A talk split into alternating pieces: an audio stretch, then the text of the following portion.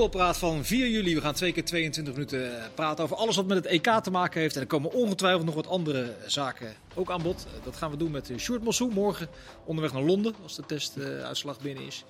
Kees Kwakman en Mark van Rijswijk, die ons dadelijk ook weer gaat verwennen met een schitterende quizvraag. Maar we beginnen met het nieuws van de dag. Prachtig nieuws voor de Nederlandse voetballiefhebber. Want we hebben een Nederlandse scheidsrechter aan de leiding in de finale. Want eh Björn Kuipers gaat de finale fluiten. Team Kuipers. Sorry, Team Ja, Kuipers ja, ja. gaat leiding geven aan de eindstrijd voor het Europees kampioenschap 2020. Wat in 2021 gespeeld wordt. Zo ben ik, ben ik nu wel. Nu ben je correct. Ja, ben En correct. Team Makkely fluit een halve finale op zijn eerste toernooi. Hè? Dat, hij, dat hij de openingswedstrijd kreeg was al. Het is zijn debuut op een, eh, op een groot toernooi. En nu na de openingswedstrijd ook een, eh, een halve finale. Nou, ik, ja, er valt heel weinig uit het Nederlands perspectief te juichen. Maar dit, ik, ik vind het wel heel opmerkelijk. Zeg je nou wel, maar ik denk dat hier al het chagrijn vanwege de uitschakeling wel eh, mee overboord is. Vlag- de oranje vlaggetjes die kunnen weer eh, die, uit de die, kast. die, die supermarktreclames verwacht ik eigenlijk weer. Rondvaart. Rondvaart. Ja, grachten, zoals Ja? Frank de Boer dat noemt. Nee, als hij nou foutloos die nou, wel uniek toch? Dit is toch uniek? Met, nou, ja, de eerste keer toch in de Ja. geschiedenis? Nog nooit een Nederlandse scheidsrechter bij een EK of een WK-finale. Charles Ja. Curver volgens mij een keer de halve finale. Ja, nee, maar 82. klopt. Maar dit, ja, dit, is wel prachtig ook voor Kuipers, die natuurlijk al heel veel ook Europese finales heeft gefloten. En het leek er even op alsof hij met die eh, corner natuurlijk. Alsof hij daar de mist mee ging, wat er een doelpunt uitviel, dan zou het dat aangegeven, De 1-0 bij eh, Tsjechië-Denemarken. aangerekend kunnen worden. Maar goed, er kwam uit het juiste camera-standpunt dat hij toch gelijk had. Team Kuipers, dat Team Ja, Kuipers dat was toch pure mazzel? Dat kon je helemaal niet zien. Dat, was, dat beeld was opgeblazen en je zag Ja. hem via zo'n nagel van ja. een vinger zag je die bal eh, over de achterlijn. Ja, maar dat is wel de mazzel die je dan eh, moet hebben. Ja, maar het is hartstikke leuk. Maar het is, het is wel heel opmerkelijk, want als de arbitrage in Nederland, hè, we hebben het hier ongeveer, eh, of jullie of hij, hebben het hier iedere week over die VAR en over hoe dat in Nederland functioneert. En we zijn er eigenlijk wel over eens dat op de EK dat het eigenlijk best wel goed gaat. Dat Ja. het niveau best wel hoog is van de arbitrage.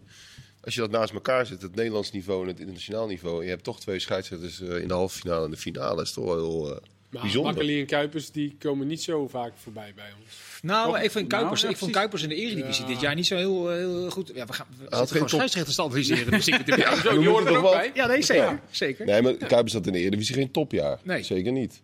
Volgens mij eh, is hij ook niet zo geëindigd in al die eh, klassi- klassementen. Maar internationaal staan ze er gewoon goed op, dus eh, mooi. Nou, en goede zijn- VAR. Ze hebben dus ook een goede VAR. Dat is natuurlijk het. Wat, dat is het. Scheidsrechters zijn goed, maar de VAR's zijn ook goed. nou, ik Wanneer, vind de, wanneer- de- vooral de richtlijn voor de VAR, denk ik. eh, precies, wanneer heb je nou eh scheidsrechters die er naartoe worden gestuurd dat je denkt, waar slaat dit op? Ja, ik, ik- weet je wat, die ene rode kaart, die eh, vond ik wat overdreven. Maar goed, snap ik ook weer dat de VAR daarbij niet ingrijpt. Er zijn, er zijn zo weinig Ja, momenten die van geweest Zweden, dat iets was wel een misser. Hè, Die rode kaart van Zweden tegen... Ja, dat vind, ja, dat vind jij. Maar dat, dat- Nou, dat Ja. vind ik ook wel. Nee? Maar ja, ja, ze, ze grijpen gewoon bijna niet in. Nee. Dus Maar dat komt, komt ook omdat die, la- die la- dat hebben wij in het begin. we- Ik heb jou op een gegeven moment nog een keer na een week of zo. Ik vind, het- ik vind het een vrij steriel EK. Want er gebeurt niks. De scheidsrechters zijn te goed. De VAR is te goed. eh, eh, die landen onderling maken geen ruzie met elkaar. Ja, we waren blij dat die Spanjaard op een gegeven moment even kwam. Die er, eh, hoe heet die? die eh, La Ros. La Ros, die er even een potje van maakte. Konden we weer even klagen. Maar nee, het is voor ons ook wel eens fijn, toch? Want wat Sjoerd zegt, we zitten toch zo'n heel eredivisie seizoen. Heb je het altijd wel weer over die scheidsrechters. Ook een beetje natuurlijk omdat Dick van Egmond op zondagavond langskomt. Dus dan gaat het er ook weer even over in een blokje. Nou, dat heel, heel weinig gebeurde dat we zeggen... Nou Dick, het was eigenlijk wel een rustig weekend. Ik denk dat ik ook een internationale topfunctie krijg nu in de scheidsrechterij. Kan Maar eh, ja, dit is ook echt fijn dat je het eh, daar niet over hoeft te hebben. En gewoon lekker over het voetbal kan praten. Ja, wij zitten eh, vaak, vaak zitten we over scheidsrechters te praten als ze dingen verkeerd doen. Maar er zijn natuurlijk in de baas ook sportmannen. Je ziet het ook, ze zijn allemaal afgetraind, vind ik, op dat EK. Hoe, hoe zouden Kuipers en Makkeli, ze zullen het nooit kunnen uitspreken, omdat het veel te gevoelig ligt tijdens zo'n eindtoernooi. Maar hoe zouden ze naar de uitschakeling van Nederland zelf hebben gekeken, denken jullie, in de achtste finale? nou, ik, ik denk dat die toch gewoon denken, dat eh, komt eigenlijk wel aardig uit. Ik kan me niet voorstellen dat je dat niet even denkt. Dat, dat, zo werkt dat toch. Dat is hetzelfde als dat je, dat je wisselspeler bent en je wordt eh, Europees kampioen. Dan zit je toch een beetje te kijken van, ja, of te balen van, eh, dat je niet gespeeld hebt. Zo voelt het toch? Dat, dat Maar werkt volgens mij hebben ze dat zelf ook wel toegegeven, toch? Jawel. Van, eh, met het WK 2014 was dat, geloof Ja. ik. Oh ja. Dat, dat ze toen de halve finale hadden, dat Kuipers toen naar huis moest. Volgens mij, eh, want dat kwam toen ook, ook in het nieuws.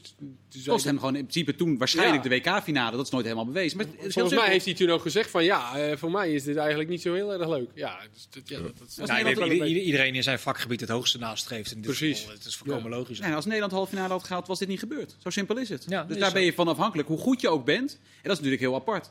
Want als je als voetbal heel goed bent, sta je in de basis. Maar als je als scheidsrechter de beste bent, zoals Kuipers dus nu blijkbaar is, want hij krijgt de finale. Maar Nederland had de halve finale gehaald, dan was het ja, hij- eh, pech. Ja, dus daarvan ben je afhankelijk. Dus ja, Twee, eh, daar mag je ook wel blij zijn. Twee Europa League finales, één Champions League finale, nu een EK finale.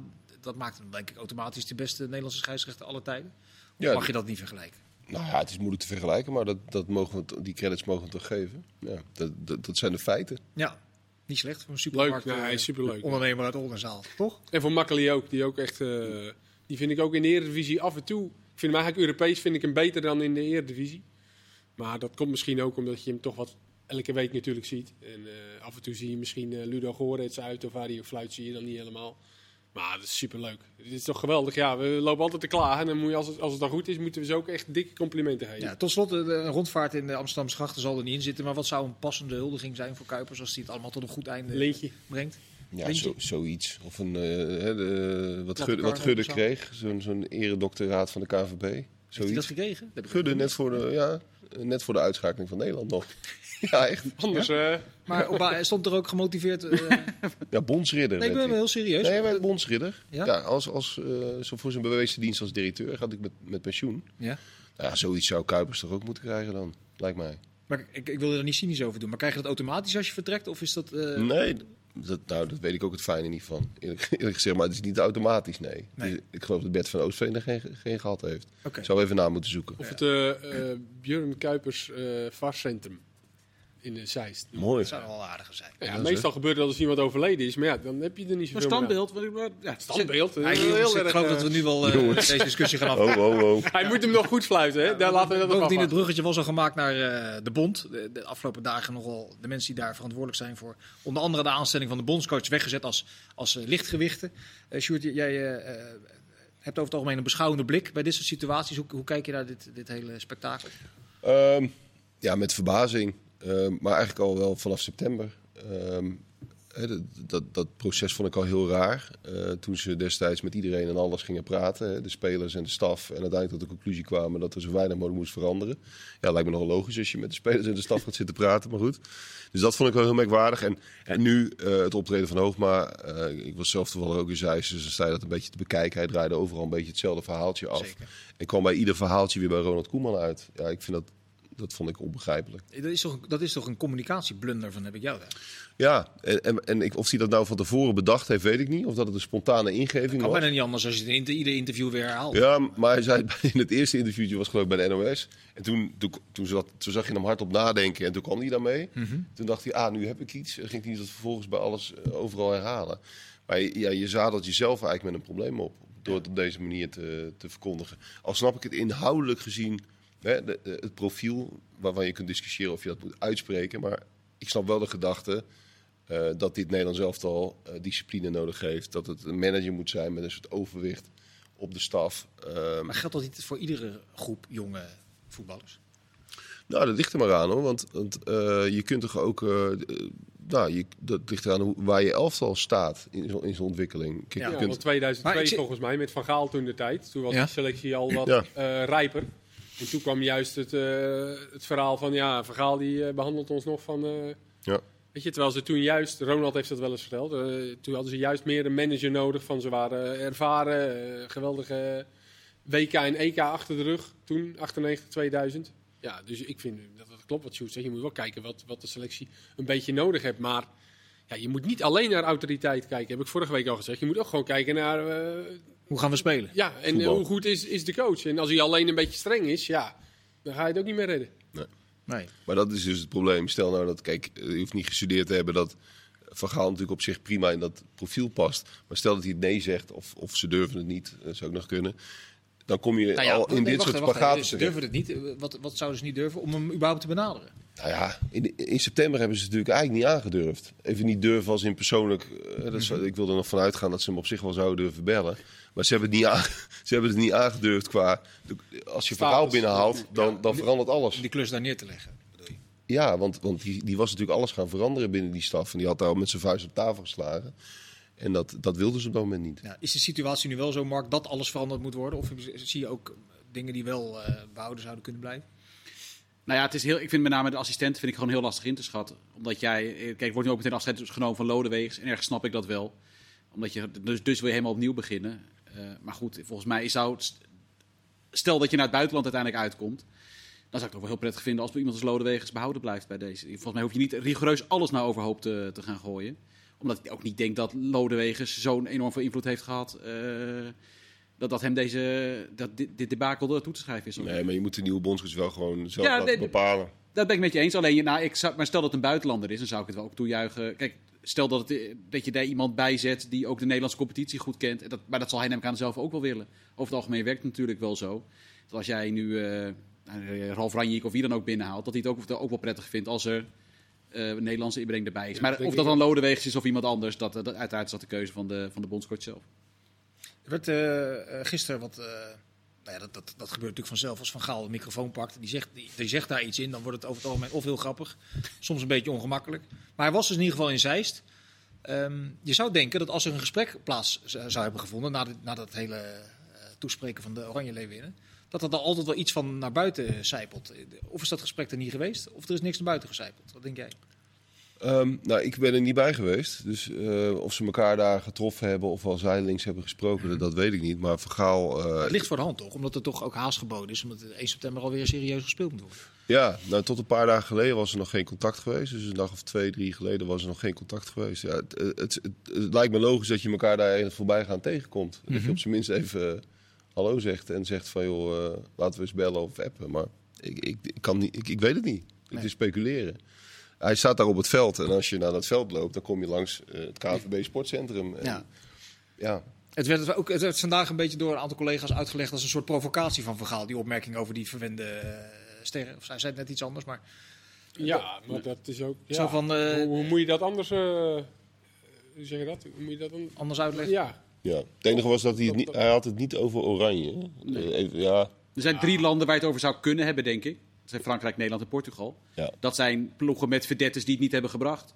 Volgens mij is er geen enkel ander land waar je dit EK dat etiket op zou kunnen plakken. Dus je zou het over Mbappé kunnen hebben, eh, die eh, als verdette. ik Ja, denk, dat, het- ik denk dat hij dan wel de Franse heren had gezegd. Nee, ja, nee, oké, dat zou kunnen, maar andere- dat- Nee, maar hij dat bedoelde sowieso, hij, de- hij denkt Sowieso wel over ook soort- hij bedoelde sowieso ook Nederland, Ja. dat is duidelijk. Ja. Maar ik, ik, kan, ik denk, ik, ik zie er wel vooraan dat hij daarover nadenkt, dat hij dat iets algemener Ja. brengt. ja, precies. Dat hij, want nu laat hij die ruimte open. Ja. Dat je ook nog kan. Ja, die Bruno Fernandes en de Mbappé die eh, hebben ook een Maar beetje. staat er, eh, staat er dan iemand die onafhankelijk eh, zegt wat hij ergens wat van vindt, omdat hij besloten heeft dat hij geen trainer meer wil zijn? Of is- staat daar iemand die de boel provoceert van jongens, als jullie mij bellen, dan zorg ik wel voor dat het, dat het hele stelletje wat minder verwend dat, is. dat, we bij, wel, dat je dat zeker niet weet. Bij verhaal. Als één iemand niet, niet, niet te voorspellen is. Of eh, dingen. ja, dat dus, dus, dus je hebt totaal geen idee wat hij daarmee eh, bedoelt. ja. Nee, ja. Ik snap wel dat er een camera opgezet werd op dat, eh, op dat gesprekje. Want je wist dat er iets ging komen. ja, er stond er ook een namens de KNVB bovenop. Dus hij wist donders goed dat er... eh, Het was niet zo dat hij vooral... Nee, eh, nee. Nee, maar hij is ook, en ook heel bewust naar het Nederlands elftal. Hij weet ook precies dat, hoe de Nederlandse elftalspelers dit eh, ontvangen en hoe dit, die dit zien. ja. Dus hij weet ook, hij weet één, dat bijna heel Nederland hem wil. Dat is één, want hij, hij leest ook wel een krant. En twee, hij weet als hij dit nu zegt, dat ehm, onder andere Memphis nu denkt... Oké, hij, hij, hij, hij praat in principe rechtstreeks tegen Memphis, onder andere. ja. Ja, maar dan kan hij ook, eh, hij kan dat ook eigenlijk maken omdat natuurlijk in september hebben die spelers Ja. heel nadrukkelijk aangegeven, en, niet- en misschien niet letterlijk door zijn naam te noemen, ze hebben eigenlijk heel, nou ja, ofwel letterlijk ofwel niet letterlijk gezegd, een type van Gaal moeten we in ieder geval niet hebben, want we kunnen het allemaal wel zelf. Ja. Ja, Van Dijk was daar nog redelijk diplomatiek in. Die zei, ik heb nooit met hem gewerkt. Maar die zei ook niet, verder Nou. omarm ik. Het, het lijkt me een uitdaging. Nou, ik, ik heb dat wel vaak genoeg teruggehoord, ook van mensen die dat konden weten. Dat was wel echt het signaal. Zij, Ja. zij wilden gewoon liever niet van Gaal, want dan vonden ze het te dwingend. En, en nu is het natuurlijk mislukt. Dus ja, dan, dan voelt Louis dat hij toch hè, dat hij, Wel dat, puntje kan gaan dat hij wel even een punt kan maken. Ja, spelers ook iets minder te zeggen hebben natuurlijk nu. Ja. Lijkt Ja. mij. Zeker. Je had het net over het, eh, eh, het aansturen van zo'n groep, ook als er wel of niet verdetters in zitten. Ik zat te, de vergelijking in mijn hoofd te maken met, eh, toen jij dat net zei, met de Italianen. Die hebben natuurlijk wel eh, karakters in het elftal, zoals Bonucci, Chiellini, waarvan je denkt, die trekken, ongeacht de bondscoach die voor die groep staat, trekken die de boel bij elkaar. Maar daar is het de hele tijd niet gelukt. En onder Mancini, die er heel fel op is, heel erg bovenop zit, heel duidelijk is in zijn tactiek, wel. Dus dat pleit dan wel voor iemand die... eh, En eigenlijk, eigenlijk alle vier de ploegen en die nu in de halve finale zitten, zou je kunnen- kunnen zeggen, die hebben eigenlijk niet, misschien Sterling, maar hebben eigenlijk geen uit- uitgesproken wereldsterren. Spa- Spanje eigenlijk minder, veel minder dan vroeger, Nee, Italië. Ja. En Sterling bij Engeland. City ook dit seizoen veel minder. Hè. City Ja. was de bruine. Sterling zat regelmatig ook gewoon op de bank. Was, hij kwam niet als eh, Maar ster van, eerder van Kane City. misschien nog, zou je nog eerder zeggen dat Ja. dat een Ja. beetje de, de ster is. Ja, maar ik wil maar zeggen, het zijn echt teams. Ja, dat, dat Ja. lijkt vanzelfsprekend, maar er zitten geen po- potentiële wereldvoetballers van het jaar in eh, eigenlijk. Het is niet het toernooi van de individualisten. Kan dat eigenlijk Nee. nog in deze tijd? Dat is Ja. dan de vervolgvraag. Dat is wel een, een, een klein soort trend wat, wat je terugziet op dit EK, denk ik. Ja. De, de individualisten, Portugal, ja, we noemen ze net al op, Ja. die liggen eruit. Ja, kijk, ga naar de laatste titels kijken. Frankrijk 18 had, was dat wereldploeg, maar collectief. Portugal was op een gegeven moment een collectief, was meer dan alleen maar Ronaldo. Duitsland in 2014, nou, dat was een uitgesproken collectief. Ja. Dat was, eh, dus, en daarvoor had je die Spaanse, dat was, er zat ook niet één verdette in. Dat waren hele goede voetballers. Maar er was ook niet één spits die er, eh, die er negen maakte en de rest die erachteraan. Die Nee, niet zoals Platini in 84 en Nee, Maradona 86. dat was klopt. Xavi en Iniesta die fantastisch waren. Die, die bo- ver bovenuit staan. Maar dat waren, dat waren gewoon hele goede voetballers. Ja, maar dat, waren ook, dat, eh, dat Spanje was natuurlijk wel een team vol met Champions League winnaars. Hè? Ja, Met nee, maar Barcelona dat waren- en Real Madrid. Maar dat, dat was ook wel uiteindelijk gemaakt door de, toen Cassi- het gaat misschien wat te ver, maar toen Casillas en eh Xavi eens met z'n tweeën gingen zitten. Want die hadden door van als wij, nu niet, als wij nu zo heen en weer blijven gaan zoals het nu gaat tussen Barça en Real Madrid, dan gaan we nooit meer wat winnen. Dus die zijn gewoon bij elkaar gaan zitten. Ja, jongens, zo kan het niet langer. We moeten dit als team ook doen. Ja. Dus die hebben er juist heel bewust voor gekozen. Gezellig Die- spelers- de baas gemaakt. Ja, die- ja, precies. Maar die hebben, Ja. gezegd, die hebben gewoon gezegd, jongens, als het zo doorgaat, we weten hoe het is tussen Barça en Real. Zeker toen Mourinho er eenmaal bij kwam. En dat, en, en dus die zijn met z'n allen bij gaan zitten, jongens, we redden het niet als we gewoon als elf hele goede voetballers op het veld gaan staan. Als Del Bosque, het Simonees bedenkt wel iets meer dan een gezellige opa. Die wil de Champions League gewonnen, wereldkampioen. Ja, nou Ja. ja, maar dat, eh, als een soort eh, Guus Hiddink met een snor. Ja, en een goede fles Rioja. Ja, maar ja, Zeker. dat had dat team eh, uiteindelijk dus nodig. Dat Ja. ervaren team dat al die Champions League had gewonnen en die gewoon fantastische spelers hadden waar automatismes in zaten van beide clubs. Ja, en dan heb je inderdaad een eh Guus Hiddink met En een zover snor is het. Nederlands elftal nog niet. Niet Dus, nee. dus, dus een baas. Dus van Gaal. Die gaan, we, die gaan ze dan ongetwijfeld bellen. Al is het al Eh, voor de interviews. En dan sturen we Hans weer een. Dit, Ja, dat moet, toch hartstikke leuk. moet toch gebeuren? Pascal, sorry, pas. Sjoerd, als het goed is ga jij dus morgen naar eh, Engeland voor de halve finales op Wembley, waar Denemarken tegen Engeland speelt. En Italië-Spanje misschien wel het mooiste affiche is. Er was vandaag een bericht, dat vond ik wel weer heel eh, merkwaardig, van een eh, goed, ingevoerde, goed ingevoerde journalist. Die stelde dat er geen fans van de eh, bezoekende landen mogen zijn, behalve als ze in Engeland wonen. Eh, maar dat er een uitzondering wordt gemaakt voor eh, de VIP's. Dat wil zeggen de sponsoren, De UEFA Family, zoals ze dat noemen. UEFA officials, FIFA Mooi. officials. Als je dat leest, dat, dat, dat, dat vind ik toch een beetje ongemakkelijk. Of ligt dat aan mij? Dat is heel ongemakkelijk, ja. En ik vind het ook eigenlijk gek, want ehm, om even als journalist, om het even uit te leggen. Ik denk dat wij onder dezelfde eh, koepel vallen als zeg Stond, maar stond, die, stond erbij, journalist. ja, die, die VIP's en zo. Wij krijgen dan een, een brief van de UEFA waarmee je een soort van toestemming hebt om er te zijn. Ehm, maar je moet nog steeds 380 eh, documenten invullen en eh, 560 tests doen. Ik snap eigenlijk niet zo goed waarom dat bij zeg maar, supporters met een kaart. Hè, want als je een kaart hebt, heb je eigenlijk ook een reden om er te zijn. Mhm. Wa- waarom dat op supporters niet toepasbaar is. Want die, als je die aan dezelfde regels onderwerpt, ja, ik zie het verschil niet. Nou ja, ze houden vast aan de quarantaineregels. Maar die quarantaineregels gelden dan niet voor sponsoren die eh, 3500 Ja, euro op een kaart neerleggen. Nee, maar Die quarantaine, die quarantaine klopt, maar die Ja. zou dus, je zou dus in theorie wel erheen kunnen gaan in een quarantaine. Ja, maar dan moet je tien dagen in quarantaine. Dus dan ben je, lijkt me rijkelijk laat. Te laat voor de wedstrijd. voor de wedstrijd. In aanloop ernaartoe was op een gegeven moment, want toen speelde dit ook al, eigenlijk net nadat het EK begonnen was. En toen he- heeft, kwam vanuit Engeland kwamen de verhalen. We weten dat het speelt. Er kunnen straks ongeveer 65.000 mensen in. Daarvan zijn dan 2000 kaarten voor de halve finalisten, voor de supporters. Even dus los van de Engelse supporters zelf. Dus stel, de, hebt het over Italië-Spanje. En dan 2500 kaarten voor de UEFA Family. Dat zijn de journalisten, de sponsoren en de VIP's. En waar de rest dan naartoe gaat, ja, dat zullen dan supporters dan uit Engeland zijn. Maar zelfs dat is nu dus inderdaad in gevaar. Dat zelfs, zelfs die beperkte duizend, dat dat eh, wellicht dus zelfs niet door zou kunnen gaan. En dat, en dat was een van de toezeggingen die is gedaan door Engeland, dat het mogelijk zou zijn. Ook om die finale überhaupt te houden. Want in eh eh Budapest zeiden ze natuurlijk, ja jongens, kom alles maar lekker naar ons toe. Hier is iedereen welkom, geen enkel probleem. Kom maar Ja. met z'n allen, wij gooien het stadion vol en iedereen is van harte welkom. En tegen Bilbao zijn ze heel streng geweest. Juist. Ja. Daar voldeden- gezegd, we gaan naar Sevilla toe. Ja, precies. En dat dreigden ze met Londen ook eh, mee, hè? Mhm. Dat- om hem naar Boedapest te verplaatsen. En blijkbaar eh, voldoen ze dan toch niet aan die eisen. Dat is wel heel teleurstellend. Dat het, ja, het, Engeland heeft natuurlijk al een gigantisch thuisvoordeel. Maar als je dan ook nog eens helemaal geen bezoekende supporters mag ontvangen, is het wel heel eh, sneu. Ja, nou is het bruggetje gemaakt naar de Engelse. Mark, jij wilde wat kwijt over eh, Engeland. Ja, dat redden we denk ik niet in beginnen 2,5 met- minuten. Hoe is, hoe, er, hoe is er in de Engelse pers eh, gereageerd op eh, de wedstrijd van gisteren? Eh, nou, uit- uiteraard lyrisch, heel erg blij, maar ook wel met het realisme dat ze weten waar ze vandaan komen. En dat Engeland ook heel goed in staat is om zichzelf in de voet te schieten.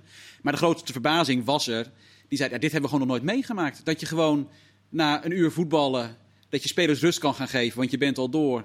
Als jij in de 75 minuten even rustig naar het toilet wil, dan kan dat. Zonder dat je terugkomt doordat Engeland het weer heeft weggegooid. Want het was gewoon al binnen. De supporters zaten ook van, wat, dit hebben we nog nooit meegemaakt. Knock-out fase, kwartfinale van het EK.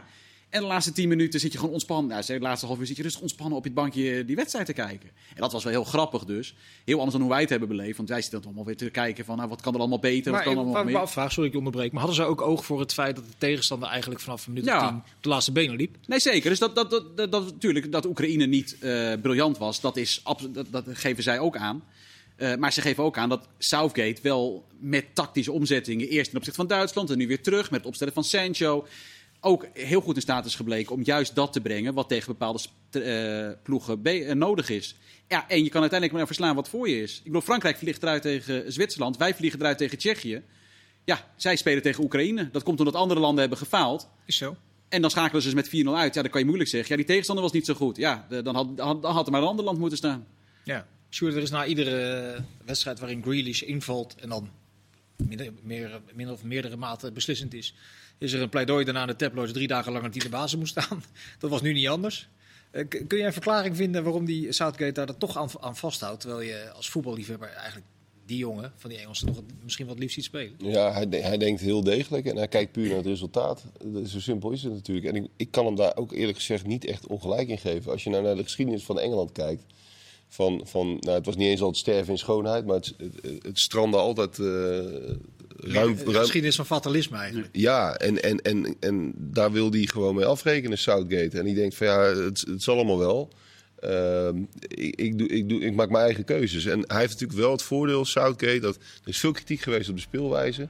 Maar als zeg maar instituut is die, is die onomstreden. Hij is ongelooflijk geliefd. En hij komt natuurlijk geweldig uit zijn woorden. Hij ziet er fatsoenlijk uit. Het is every inch a gentleman. Ja, Mr. Nice Guy is het. Hè? En, dat, en dat accepteren ze dan toch uiteindelijk wel van hem. Mooi zo. We gaan zo meteen in eh, deel 2 nog even verder praten over Engeland. En dan beginnen we deel 2, Mark. Zie je al Toch, moeten ja. kijken. Ja, het is Met, eh, ongelooflijk. Vergangene praktijken dit. Ja, de quizvraag. Tot zo, deel 2. Deel 2 van eh Voetbal Praat. We zetten de discussie over Engeland nog even voort. Want het ging over Grealish. eh, Weet je wat ik het beste vond gisteren van eh, Southgate? Dat, Ja? hij ging natuurlijk wisselen en je proefde al wel dat hij natuurlijk wat jongens de kans ging geven. Of die liet hij even invallen die nog niet veel hadden gespeeld. Dus Grealish kwam er niet in. Meteen na het laatste fluitsignaal liep hij naar Grealish toe. Die omhelsde die. En toen zag je, zag je dat hij een seconde of 30, 20 met hem sprak. Even uitleggen. Meteen, weet je, jij hebt de vorige wedstrijd heb je, was je een van de beslissende wissels en was je belangrijk. Dit is waarschijnlijk, weet je, Bellingham even erin, Rashford even erin. Volgende wedstrijd heb ik jou weer nodig. Mag ik, daar Meteen iets, op mag ik daar iets over tegen inbrengen? Wat denk je dat die Grealish echt eerlijk gedacht heeft op dat moment? Nee, dat, ik- dat, dat geloof ik niet. In Nee? deze fase, eh, als, als je zo'n teamprestatie hebt en je hebt net de halve finale gehaald en een trainer komt meteen naar jou toe na de wedstrijd. Eerste wat hij Als, doet. het eerste wat hij doet, hij deed het, het eerste wat hij deed, Mhm. was dat hij naar Grealish liep. Ik denk dat je dan als speler wel voelt van, oké, dit, dit meent hij wel echt. En natuurlijk dacht hij daarna van, ja, oké, kloten, weet je, ik loop hier nog met mijn hessie aan.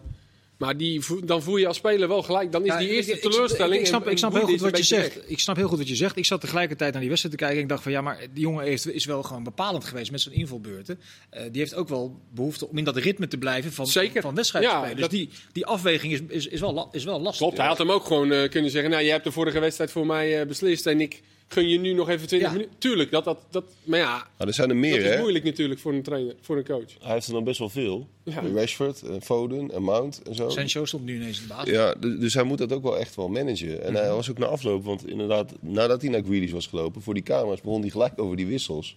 Dus hij, en hij is daar toch wel heel goed in, hè? Ja. In, in het, zeg maar, het eh, man-management wordt altijd een beetje... Maar hij zou het zichzelf nog makkelijker kunnen maken door of die Phillips of die Rice eruit te gooien. Nee. Maar- Shevchenko, die moest ook even naar drie man lopen aan de kant. Ja, die stonden drie, die stonden die drie drie- minuten klaar. klaar. Ja, 24, 26 en 3 was dat. Die stonden drie minuten klaar gestaan. Ja.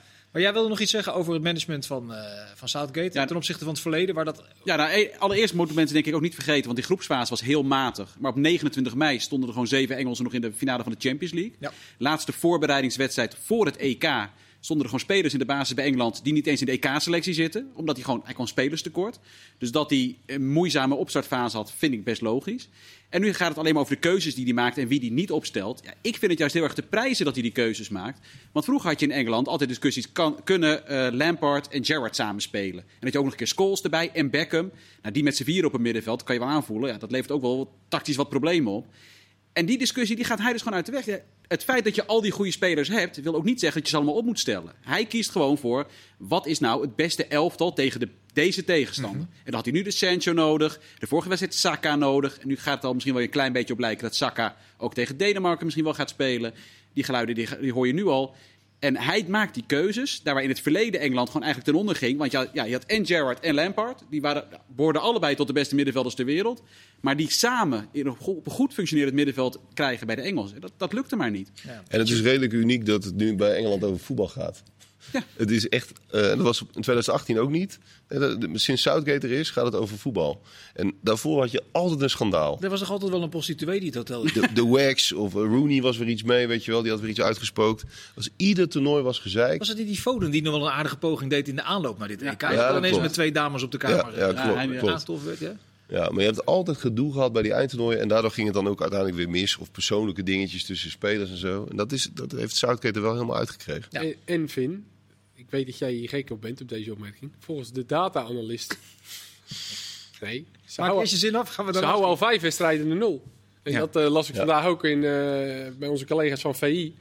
Dat hij echt van tevoren eh, heeft gekeken, oké, wat, wat, wat is nou het allerbelangrijkste om Europees kampioen te worden? En ook kijkend naar het verleden, naar de afgelopen jaren.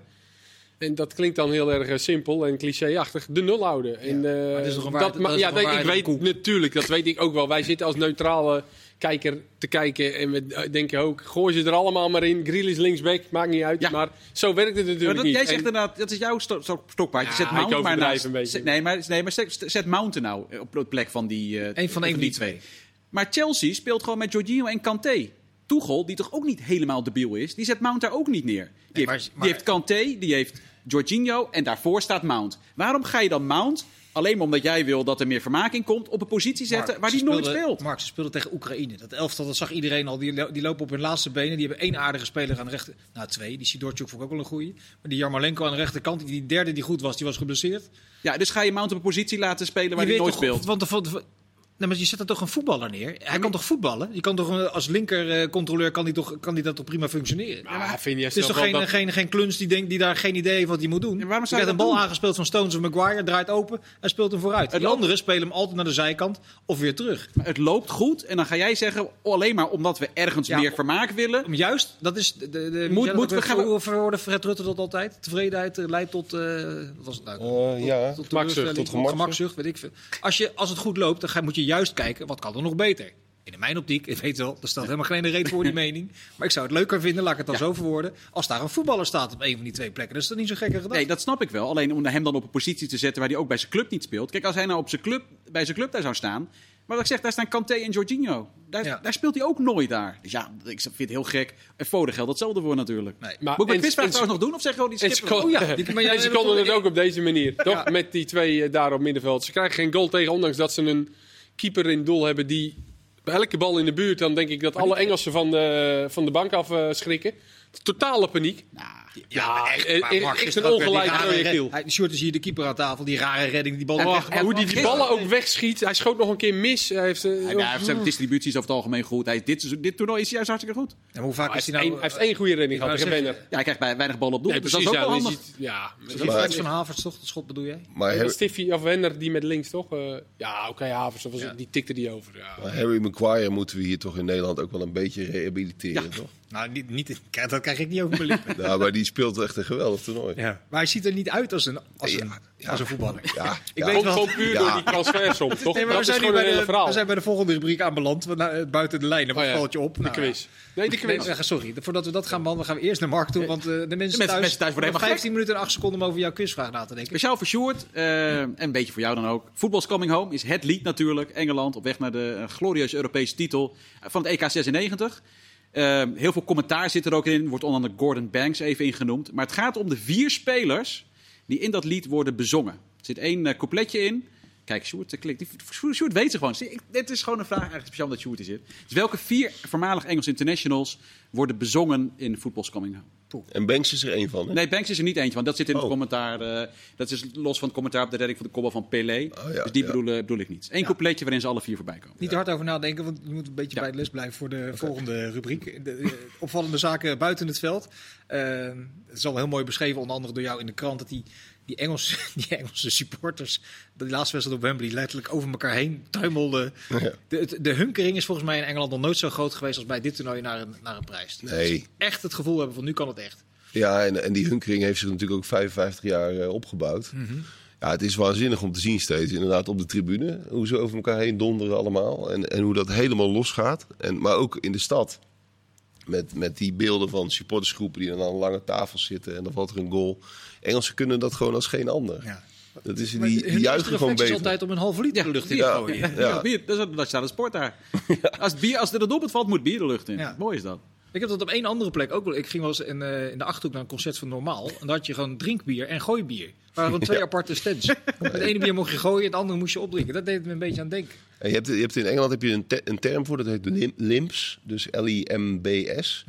En dat is eigenlijk een vertaling van ledematen, zou je kunnen zeggen. Maar dat, wat je in Engeland vaak ziet, hè, dat je op een gegeven moment niet meer de armen van de benen kunt onderscheiden. Dat het een soort... Een soort dat- cocktail wordt. Een soort cocktail, dat, dat noemen ze limps. En ik vind het altijd geweldig om te zien. Ja. Zo'n vol vak dat dan helemaal losgaat. Redden die Engelse supporters wel een beetje de sfeer van het toernooi. Want het is toch met dat, met dat gedoe met die verplaatsingen. En de- de- die echte toernooisfeer, dat heb ik het idee dat bij dit toernooi Kees iets minder is. Of ja, goed, dat, dat, ik denk dat we op dit moment gewoon heel erg blij mogen zijn dat, je, dat er al supporters zijn en dat er al geluid is. En dat er geen eh, mannetje achter de knoppen zit die het geluid aan moet zetten. En dat je dan opeens een vol stadion in Boeba- Budapest hebt met allemaal eh, gasten op bloot, eh, blote buik. Ja, weet je, ik denk dat we daar dan maar gewoon blij mee moeten zijn. En dat het inderdaad niet echt een, een toernooi is op één plek. Ja, dat, dat, dat. Alhoewel, Engeland, Ja, Die die had wel- gewoon in Engeland moeten worden gehouden die natuurlijk. hebben zo'n beetje alleen in Rome gespeeld. Dus... Nee, maar het, het had gewoon in Engeland moeten worden gehouden. Met terugwerkende kracht dat heel makkelijk te zeggen. Maar die hebben de stadions ervoor. Dan, dan was het denk ik ook qua bezoekende supports allemaal wat beter te organiseren geweest. Ja, Ja, We hebben ook wel mooi. Steeds met die quarantaineregels. maar ja, dan, dan, dan had je het wat makkelijker. Van, dan had je van tevoren al eh, dat beter aan kunnen sturen, denk ik. Want nu blijf je inderdaad eh, van het ene naar het andere land. En vaak weet je nog niet eens precies waar je moet gaan spelen. Zeker was het met die nummers drie natuurlijk zo. Ja, dan is het ook bijna niet te plannen op een gegeven moment. Een paar leuke wedstrijden. Zoals Hongarije zat het vol. Eh, Denemarken hè, was, eh, was een leuke sfeer. Dus je hebt best wel wat wedstrijden gehad. Nou ja, daar mogen we nu denk ik al wel heel blij mee zijn. Ja, maar qua concept, hè, ze hadden ooit- bedacht omdat het een soort rondreizende stroom van supporters zou worden hè, door heel Europa. Dat is natuurlijk door corona is dat natuurlijk onmogelijk geworden. Maar juist daarom had het, was het in Engeland op één plek veel logischer geweest. Want dat, dat, die charme was er al vanaf. En nu zit je iedere keer te kijken, waar spelen ze nu weer? Maar, maar zo- zonder corona zit ik me te bedenken. eh, Die, die kwartfinale in Baku met Denemarken en Tsjechië. Dat, dat was toch ook een krankzinnig idee geweest zonder corona? Of niet? Zeker, zeker. En bij Baku sowieso. Maar het, idee- het idee was romantisch. Hè? Al die supporterstromen die door Europa gaan, ja, dat, dat is totaal niet van de grond gekomen. Wat heeft dit eh, toernooi nou nog nodig om echt te beklijven, denken jullie? Ja, ik vind dat wel beklijft. Ja, ik kan het zeggen. Veel leuke Laat ik de vraag wedstrijden. anders stellen. Waarom beklijft dit EK? Ja, ja, ik heb bijna geen wedstrijd gezien die, ik- die ik echt niet leuk vond. Echt toch, ook zelfs in de groepsfase was het al heel aantrekkelijk. En die, met die, mede door die eh, pool des doods. Maar er zaten ook meerdere eh, goede wedstrijden in. Het was maar één vrijdag volgens mij dat al die wedstrijden een beetje matig waren. Met Zweden. Ja. eh, Zweden. Zweden was er denk ik wel bij betrokken. Ja, dus er waarschijnlijk bij En betrokken. eh, Finland en Rusland. waren Nee, maar goed, ook, we hebben die, nou, je hebt de, de, de mooiste dag in de geschiedenis van eh toernooivoetbal gehad. Die gaan we met, met z'n allen nooit meer vergeten. Met die 5-3 en die 3-3 en met alles erop en eraan. Ja. Ja, inderdaad, de, de, Port- Duitsland, Portugal. Er zitten echt heel veel memorabele wedstrijden bij. Nederland dat een eh, spectaculaire groepsfase heeft gespeeld. Mooie uh, opzets hoe Frankrijk er dan uiteindelijk nog weer uitvliegt. Eh, Verrassingen. Verrassingen, precies. Ondanks dat ik zei, ik zei geen verrassingen. Maar ik weet je nog aan het begin. Ja. En je krijgt met, de- met Denemarken of Engeland krijg je sowieso een finalist die beklijft. Ja. Want Ja. als het Engeland is, nou ja, eh, kun je, kun je- Zeker. en Denemarken door Eriksen natuurlijk ook. Ja. Ja, dat, is natuurlijk, en dat vind ik eigenlijk nog wel het meest bijzonder. Waarom, waarom beklijft dit? Omdat toen ik zat te kijken naar Eriksen, dacht ik letterlijk, dit is einde EK. Klaar, ja. Want hij, ik dacht echt, hij overlijdt. En dan zag ik geen enkele reden waarom... Nou, Denemarken zou nooit meer voetbal, nou, nooit meer voetbal dat toernooi. Maar waarom ik überhaupt nog geïnteresseerd zou zijn, ook in Nederland, Oekraïne of wat. Dat zou me echt helemaal... Hè? Dus ik dacht echt, dit is einde toernooi. Gewoon voor mij überhaupt om hier met plezier naar te kijken. Dus als je dat ziet, de impact die dat heeft gehad. En dat wij nu hier alleen maar over voetbal zitten te ouwe hoeren. En of Southgate nou Mount op moet stellen. En hoe mooi het is dat die Italianen en Spinazzola, wat is dat sneu. een wat ander perspectief. Ja, maar dus, dus dat is wel... Ik vind het, ja, ik vind het best wel Ik historisch te toernooi. vragen, of daar- je, je, roept, je werpt het nu op, of daar een protocol voor is eigenlijk als zoiets gebeurt, of het toernooi dan, dan stopt. Ja, Nou, waarschijnlijk zegt de UEFA. UEFA had waarschijnlijk gezegd, ook al was hij overleden, hadden ze nog drum door moeten gaan voetballen. Dus Ja. daar, je hoeft niet op de UEFA te Ze rekenen. zullen, ze zullen wel eh, bepaalde protocollen extra moeten maken voor dit soort dingen. Want eh, ja, gelukkig gebeurt het bijna nooit. Maar nu was er natuurlijk heel veel ophef over wat er daarna gebeurde. Dus ze zullen toch eh, bij het komende toernooi eh, zullen ze een regeltje ergens moeten zetten dat als er iets soortgelijks gebeurt, oké, wat is dan de stap die gemaakt wordt? Ja. Ja, dat is vervelend, maar daar zou je dan toch rekening mee moeten houden. Morgen is er weer een eh, voetbalpraat tussen 7 en 8. Eh, dan gaan we uitgebreid voorbeschouwen op de twee halve finales. We maken nu even een uitstapje naar de zaken rondom de eredivisie. Want daar gebeurt ook wel het, het, het een en ander. Ehm er kwam vandaag het nieuws dat Milan Tadic zou willen inlijven. Maar dat Overmars vrij ri- rigoureus heeft gezegd. AC Milan en niet onze Van Dongen. Dat de mensen die denken dat... eh, Kom op Mark. Zijn betere woordgrappen te bedenken. Maar het maakt niet uit. Eh, Milan heeft zich gemeld. eh, AC Milan voor Dusan Tadic. En Overmars heeft gezegd absoluut niet te koop. Ehm, je zou kunnen zeggen, hij is 32. Daar is nog wat aan te verdienen. Ja, maar nooit zoveel als het belang is van Tadic voor Ajax. Dus ja, als hij per se zou willen en hij gaat, gaat het heel moeilijk doen, dan kan je in de problemen komen. Maar dat Ajax zegt, ja, hij is niet voor, een, eh, hij is voor geld niet te kopen, dat lijkt me vrij logisch.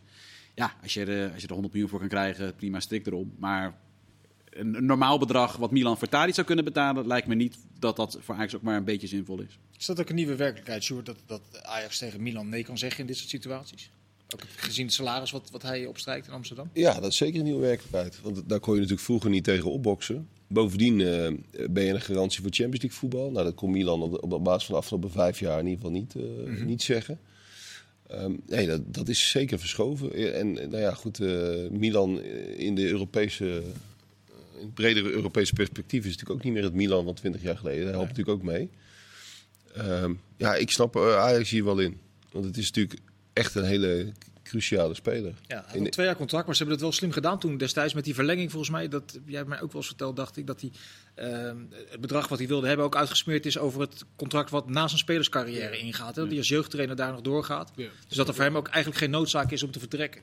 Nee, ja, en je, je hoort hem in elk interview eh, zeggen hoe gek hij eh, van Ajax is. Dus, eh, en ik, ja, ik, ik snap het voorkomen van Ajax. Ik bedoel, zo'n, dit is wel echt een geval apart. Als je ziet wat voor invloed hij heeft gehad bij Ajax, zowel in de, op het veld, maar ook naast het veld. En dat zei hem over zelf ook. Ja, dan snap ik dat je, dat, zo'n vervanger vind je gewoon niet. Nee, Dus, dus, dus, dus ja, ik snap het volkomen. Met, eh, en ondanks dat hij dan 32 is en dat je er misschien zoveel geld voor kan krijgen. Ja, eh volkomen logisch dat ze hem houden. En voor ons ook goed, toch? Voor de Eredivisie. Ja. Gelukkig.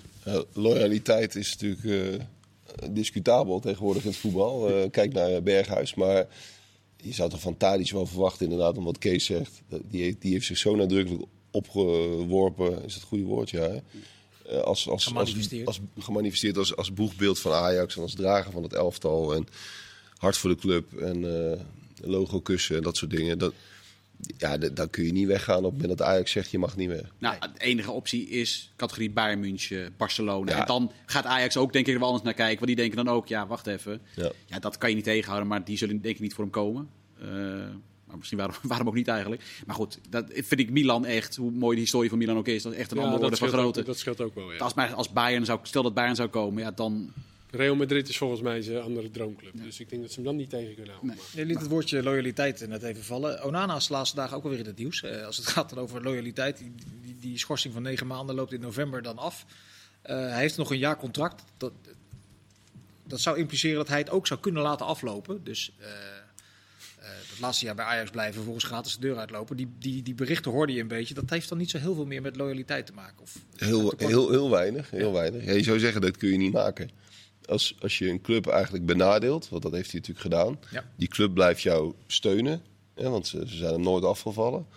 En dan vervolgens zeg je, Toeledoki, ik ben weg. Ja. Ja, je kunt je bijna niet voorstellen, maar ja, het is wel het voetbal zoals het af en toe werkt. Op zijn minst moet je dan eh, met een eh, extra jaar contract komen waarin een clausule staat. Ja. Hè, volgens mij heeft Ajax Maar al dat, met die zo- optie was al van tafel, want daar wilden ze niet aan. Management van uh, Onana. Dat hebben ze geprobeerd. Ja, maar ja, dat, is, eh, dat, dat, dat, dat, dat, dat kan je toch niet begrijpen dan? Nou en ja, dan als, snap ik ook wel dat, eh, weet je, ze hebben toch met meerdere spelers een soort van verlenging, Taya Fico, van Ja. nou, ja, dat dan hebben ze wel geprobeerd, alleen dat is, dat is niet gelukt. Ja, nou ja, dat is vastgelopen. precies wat Sjoerd zegt, dat kan je toch eigenlijk dat kan je echt niet maken. Maar dan is toch de consequentie, ik ben helemaal niet voor dat soort chantagepraktijken, maar in dit specifieke geval kun je toch bijna als club niet anders zeggen, oké, dan, dan stellen we je ook gewoon niet meer op. Nee, Ja. maar dan verdampt het 20 miljoen. Of 15. Of, Ja, maar die zou dan al verdampt zijn. Precies, die verdampt, die verdampt niet. Die heeft hij laten verdampen. Ja. Dat is hij, daar, daar is hij voor verantwoordelijk. Ja, dat krijgt nog wel een, eh, een, eh, een staartje. Eh, Even iets heel anders, een bericht van een paar dagen geleden. Maar daar zijn, we niet naartoe gekomen in een eerdere aflevering van Voetbalpraat. Gaan we toch weer even terug naar het EK. Dat ging over die, die, eh, die P3.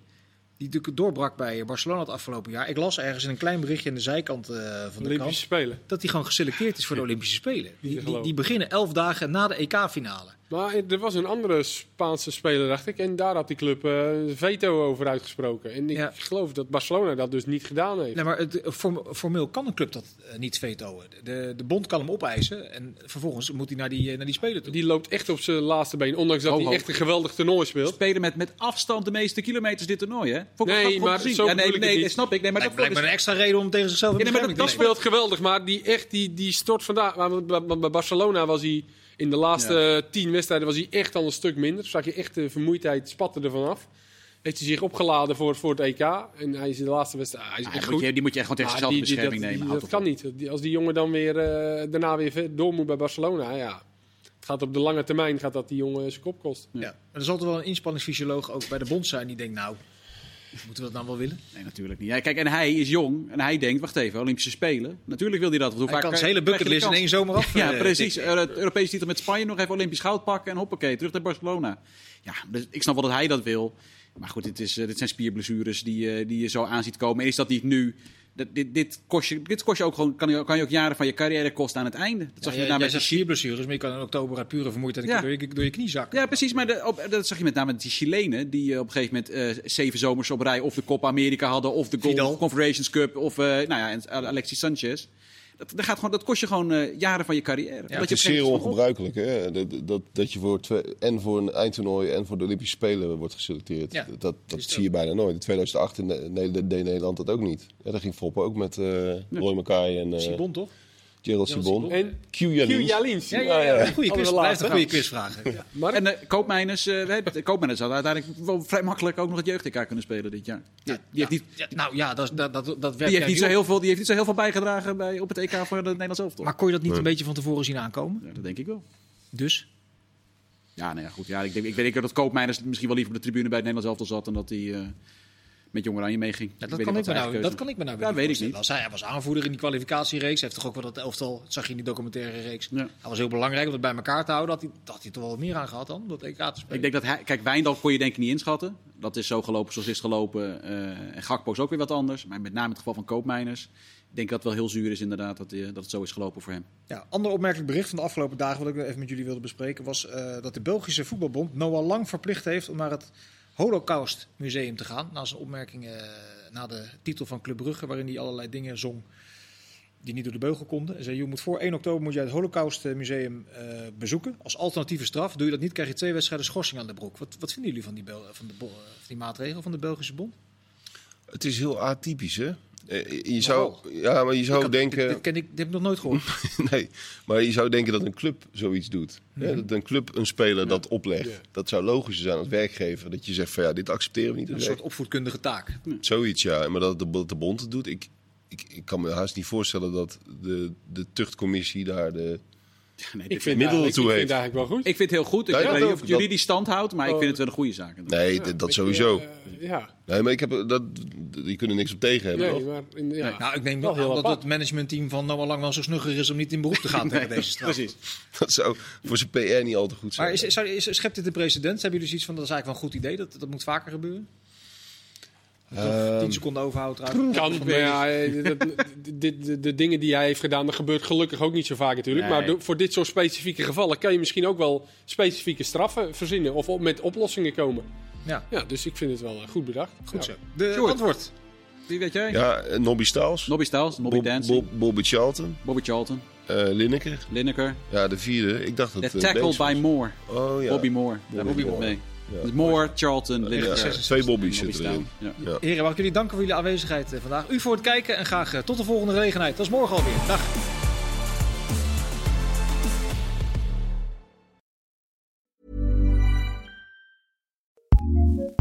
ACAST powers some of the world's best podcasts. Here's a show we recommend.